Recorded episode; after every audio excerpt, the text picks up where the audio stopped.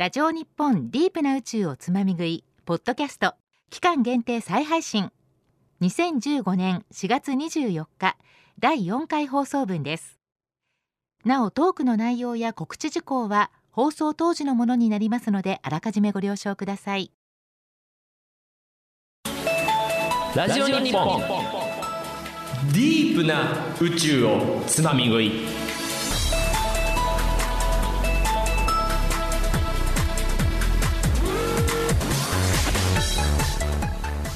1422ラジオ日本をお聞きの皆さんこんばんは。JAXA 国立研究開発法人宇宙航空研究開発機構のディープ担当技術者をしております。深海のような深い青が似合う男藤平光一です。先週の筑波と調布の特別公開には皆さんお越しいただけましたでしょうか。この番組のディープな宇宙をつまみ食いをつまみ食いというコーナーが実はあったんですけれどもそのコーナーに行って初めてこの番組を聞いてくれたという皆さんぜひメッセージをお寄せください。関係者が喜びます。さあ第4回目を迎えたディープな宇宙をつまみ食い。今日はこの番組の AK パーソナリティ私藤平光一がお送りしております。この番組は宇宙をディープにお届けする30分間。宇宙の技術的なお話を専門家が本気でディープにお届けするという番組です。宇宙の技術は多岐にわたっていますので毎回つまみ食い的にいろいろお伝えしようというラジオ界初の試みとなっております。専門用語も遠慮なくガンガン飛び出してきますがどうぞご安心ください。詳しく調べたいというリスナーの方のために大事な専門用語は放送終了後番組のウェブサイトに載せておきますよ。この非常に画期的なシステムをどうぞご利用ください。それではディープな宇宙をつまみ食い今日のメニューを紹介しましょう。まずは宇宙ディープディープ。JAXA の技術者に自身の専門分野のディープ話をたっぷりと聞かせてもらうコーナー。今日は宇宙の材料技術のお話です。どれだけディープな話題が飛び出すでしょうか。そして宇宙あっちとこっち。宇宙にまつわるいろいろな事柄から2つ取り上げてあっちとこっちに分けて聞き比べます。今日のあっちは X バンド。こっちは S バンドです。今までで一番ディープな内容となっております。ディープな宇宙をつまみ食い。ディープなディープな30分間。最後までお楽しみください。ディープな宇宙をつまみ食い。この番組は JAXA 国立研究開発法人宇宙航空研究開発機構の協力ラジオ日本の制作でお送りします。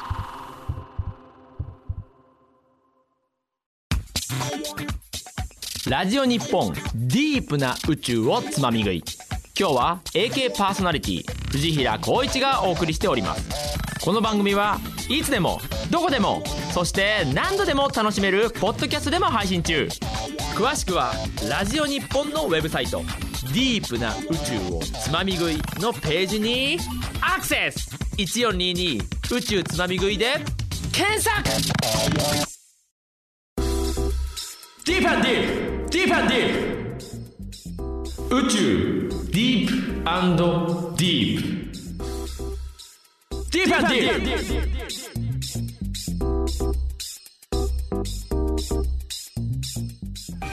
ラジオ日本から JAXA の群青色といえば私藤平光一がお送りしておりますディープな宇宙をつまみ食い。最初のコーナーは宇宙ディープディープです。宇宙に関わる技術はとても幅広く私も知らないことだらけです。このコーナーではたくさんある専門技術の中から一つ取り上げてその分野の専門家私の同僚である JAXA の技術者にディープなお話をたっぷりと語ってもらいます。第4回の今日は宇宙の材料技術のお話です。材料技術の専門家 JAXA 研究開発部門第一研究ユニットアソシエイトフェローの木本優吾さんです。こんばんはようこそ。こんばんは。よろしくお願いします。どうぞよろしくお願いします。第1回のディープディープで宇宙環境が材料に悪影響を与えるというお話があったんですけどそうですね。あの宇宙環境っていうのはすごい厳しいんですね。なんですがあの人工衛星や探査機っていうのはあのとてもあの軽く作らないといけないのであの密の小さいあのプラスチックを使いたい場合が多いんですね。そうです。ロケットで運びますからね。宇宙の衛星とかは軽さが大事ですもんね。そうですね。でそのプラスチックあ、まあ、有機材料とも言うんですけどもその厳しい宇宙環境にあのさらされるともうボロボロになってしまうんですね。なるほど。宇宙に行って有機材料がボロボロになってしまう。はいなんですがあの実はこれってあの地上あの地球上でもよくあるんですね。あそうなんですね。はい。例えばあの長い間あの晒しておいたあの洗濯ばさみありますよね、はい、あの劣化してあのボロボロになってしまいます、ね、はい、そうですね。外にずっと置きっぱなしにするとそうですね。いつの間にかボロボロになっちゃいますよね。そうですよねあと車のライトもあの白くなったりとかするんですけども。くすんできますねだんだん。はいはいはい。あれあの紫外線の影響というふうに言われています。なるほどあれは紫外線が、まあはい、はい。水の影響もあるんですけども、はい。でその紫外線なんですが実はあの宇宙空間での紫外線はあの地上の1000倍以上とも言われてますね。そんなに地上と宇宙で差があるんですね、はい。紫外線に、はい。であのもちろん放射線環境というのはまあ厳しいんですけども、はい。今日はですねあの、まあ、宇宙特有の原子状酸素というあの問題があるのではい。それであの材料がまあ劣化してしまうんですね。でその話をしたいと思います。はい、原子状酸素。ぜひ、まあ、専門用語が出てきておりますがこのえ専門用語も含め番組の終了後にえブログに載せておきますのでぜひぜひ皆さんおさらいしてみてください。では続きお願いします。はい、あので原子状酸素なんですが、あのまあ、前回までの話であの宇宙空間に何もない。真空だという話があったんですが、前回そんなお話がありましたね。であのちょっと残ってるんですね。大気の成分空気なんですが、はい、その中であの原子状酸素があのあります。なるほど。そういうものもまだ宇宙に飛んでいると。そうですね。あの低い軌道あの低軌道に今飛んでるわけなんですが、はい。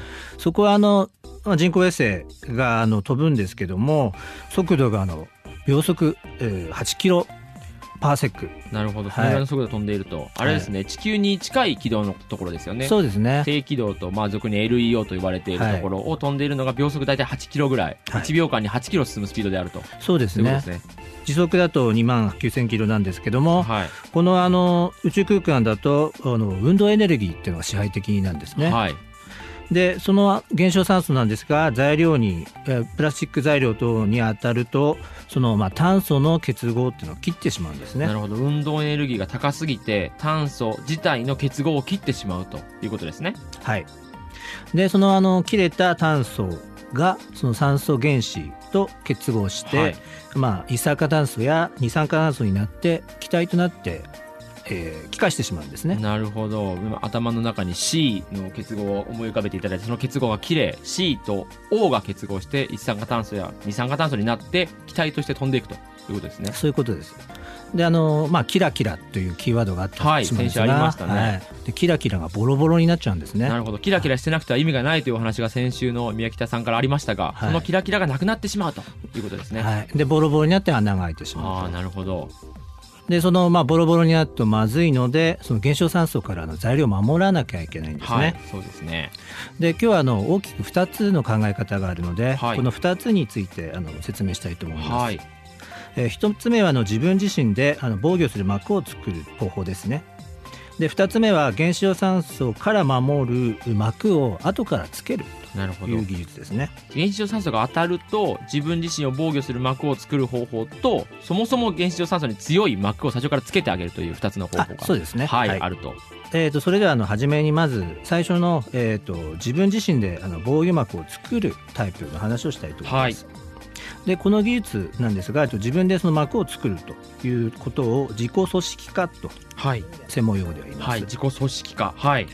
あのこれはあのアルミ材料だとかあのステンレス材料が最初にあの酸化皮膜をですね、はい。作ってるというその不動体とはい。そういう、まあ、状態があのイメージが湧くかもなるほど、しれませんね。皆。さんご存知でしたか？皆さんが使っているアルミやステンレスは不動体という膜がついていると。そういうことですね。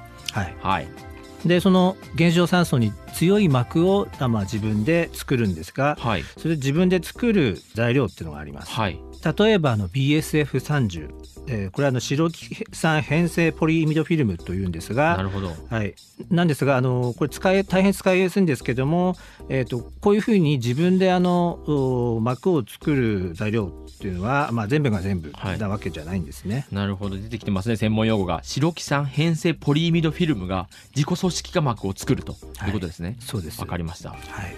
えっと、次にあのもう一つの原子炉酸素に弱い材料に原子炉酸素に強い何か膜をつけるあなるほど。というあの技術について説明します。はい。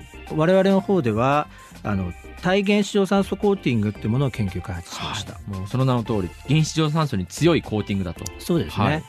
なんですが、あのこれあの従来はですね硬い膜であったためにあの剥がれやすかったりパキッと割れてしまうことがあったんですね。はい、そうで宇宙開発は何度もつけたり取ったりしますからね試験が多いので、その度に硬いと非常にハンドリングが良くないですからね。そうですね、はい。組み立てている最初に傷がついたり剥がれたりとかするんですね。はい。なんですそういう課題があったので、えー新しい材料っていうのを研究開発しました。なるほど、はい、で新しい材料っていうのは柔らかい膜で液体を塗って乾かすようにして取り付けるイメージ。それはね楽ですね。日焼け止めクリームみたいなそんなイメージあですね。そうですね、まさにその通りですね。非常に楽な感じがしますね扱いが。はい。であの厚みはまあ1マイクロメートルくらいなんですが。なるほど。1マイクロメートル。はい、はい。で剥がれにくいしあの割れないそれからまあ長持ちする長寿命なるほど、ねいいこと尽くしということで。はい。なるほど。ありがとうございます。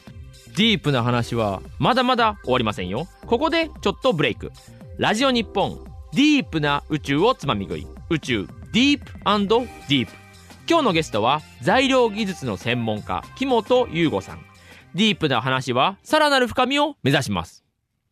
著作権の関係で一部の楽曲をお届けできませんご了承ください。お送りしております曲は木本さんお気に入りの一曲バンヘイレンでジャンプです。ところで木本さん休日は何をされてますか？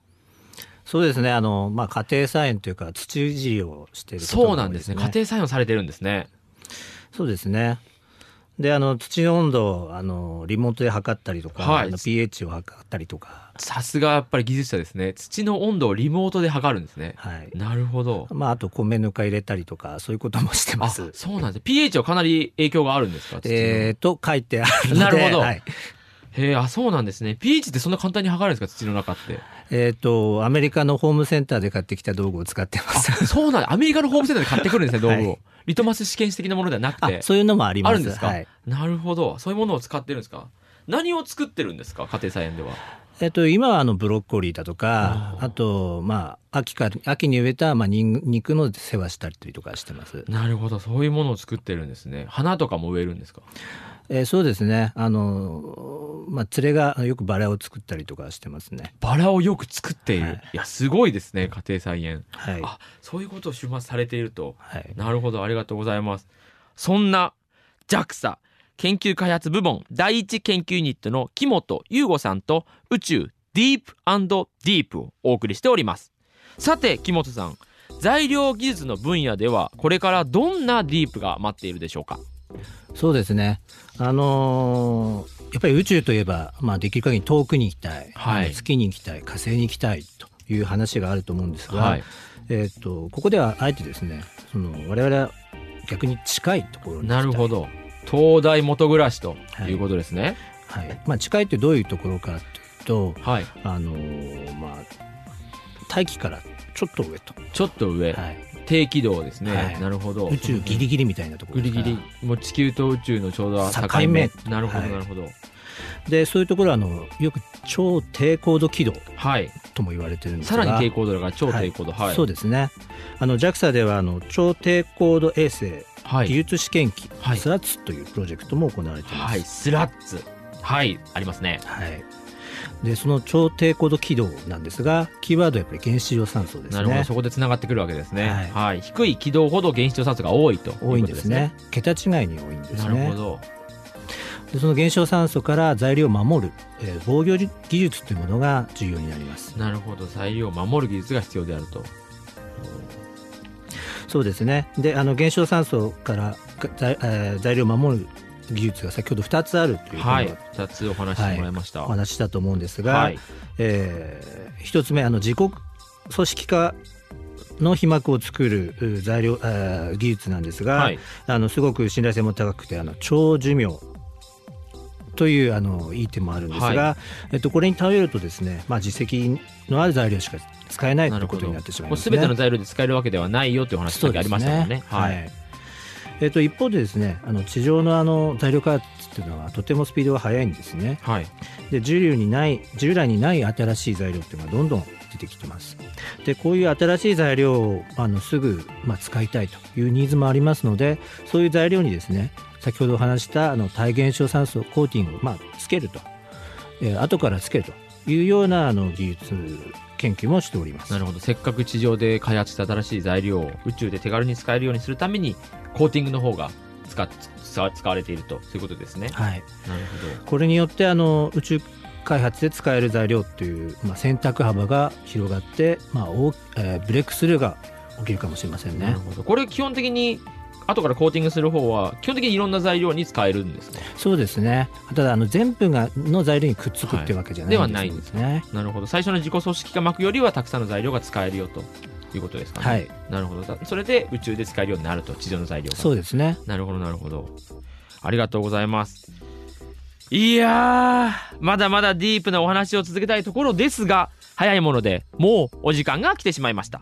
宇宙ディープディープ今日は JAXA 研究開発部門第一研究ユニットの木本優吾さんと宇宙の材料技術の話をディープにお届けしました。ありがとうございました。ありがとうございました。来週は宇宙の電子部品についてディープディープです。お楽しみに。宇宙あっちとこっち1422ラジオ日本から JAXA のディープを束ね続けて早5年。藤平光一がお送りしておりますディープな宇宙をつまみ食い。続いてのコーナーは宇宙あっちとこっちです。宇宙にまつわる事柄は星の数ほどあるとかないとか。このコーナーではその中から2つを選んであっちとこっちでご紹介。違いを聞き比べてまた一歩ディープな宇宙をつまみ食いしちゃいましょう。第4回のあっちとこっちでは X バンドと S バンドを取り上げます。何のこっちゃと思われる方もいるかもしれませんが人工衛星や探査機の通信に用いる電波のお話です。人工衛星や探査機は宇宙にいますから地上にいる我々と電波で情報をやり取りすることになります。人工衛星や探査機が捉えた美しい写真も地上に送ることができなければ見ることができません。皆さん事の重大さが伝わりましたでしょうか？まずは X バンドから。X バンドの周波数は8から12ギガヘルツ。1秒間に80から120億回も振動している電磁波です。電波はその周波数によって用途が決まっています。X バンドは宇宙用と言っても過言ではなく地上の機器がこのバンドを使うことはほとんどありません。そのため通信に使える周波数の帯域が広くて大容量のデータを一度に届けることができます。人工衛星や探査機から地球にデータを送るときは X バンドを使うことが多く小惑星探査機はやぶさ2のメインアンテナであるハイゲインアンテナも X バンドを使っております。対して電子レンジや無線 LAN でおなじみの S バンドの周波数は2から4ギガヘルツ。S バンドは大容量通信には向きませんが古くから使われていて技術としては成熟しております。さらに NASA をはじめ世界中の宇宙用アンテナで受信が可能であるため万が一日本のアンテナにトラブルがあっても対処できます。そこでやり直しが効かない重要な通信に S バンドを使います。地球観測衛星では大容量の観測データの伝送は X バンドで衛星の位置や状態を確認するためのデータのやり取りは S バンドで行うことが多いです。この他にも人工衛星や探査機用の電波には L バンド C バンド KU バンド K バンド KA バンド V バンドと用途に合わせて様々な種類があります。お時間のある時にディープな電波の世界に浸ってみてはいかがでしょうか。いやはや今日は特にディープなお話でしたね。さあこのコーナー宇宙あっちとこっちではリスナーの皆さんからのメールをお待ちしております。比べてほしい宇宙の事柄やあなたの宇宙ディープ話をお寄せください。早くメールを送ってくれないともっともっとディープな内容になっていきますのでご注意を。メールアドレスは deep.jorf.co.jp deep.jorf.co.jp です。ラジオ日本ディープな宇宙をつまみ食い。宇宙あっちとこっちでした。ラジオ日本ディープな宇宙をつまみ食い。今日は AK パーソナリティ藤平光一がお送りしております。どしどしメールをお寄せください。メールアドレスは deep.jorf.co.jp ディープなメールをお待ちしております。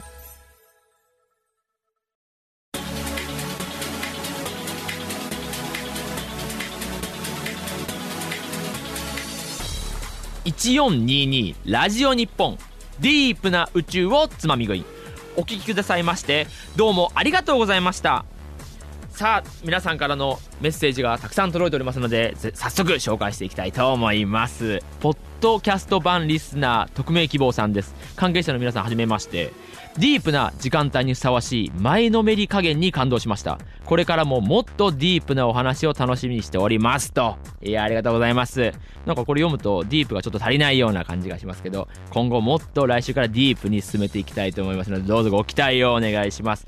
その他平山星さんやうららさん太もも DNA さん他たくさんのメッセージをいただいております。どうもありがとうございます。いや来週からいよいよ5月になりますね。5月といえば皆さん何が思い浮かびますか？由井公也宇宙飛行士の国際宇宙ステーション長期滞在が始まります。由井さんは ISS 第44次と第45次の長期滞在クルーのフライトエンジニアとして宇宙ステーションの運用や科学実験を行います。ぜひぜひチェックしてみてください。さてディープな宇宙をつまみ食いではリスナーの皆さんからのメールをお待ちしております。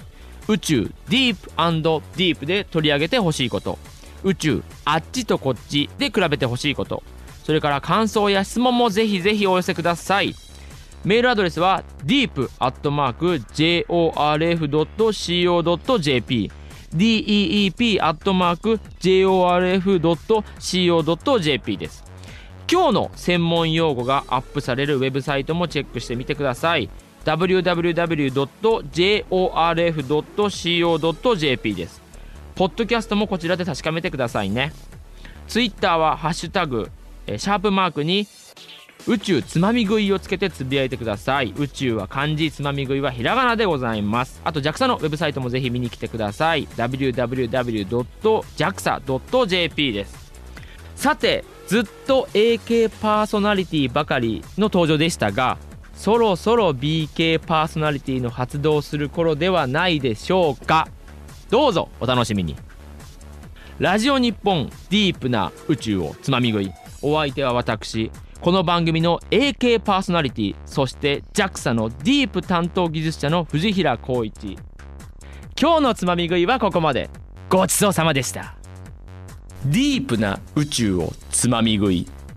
この番組は JAXA 国立研究開発法人宇宙航空研究開発機構の協力ラジオ日本の制作でお送りしました。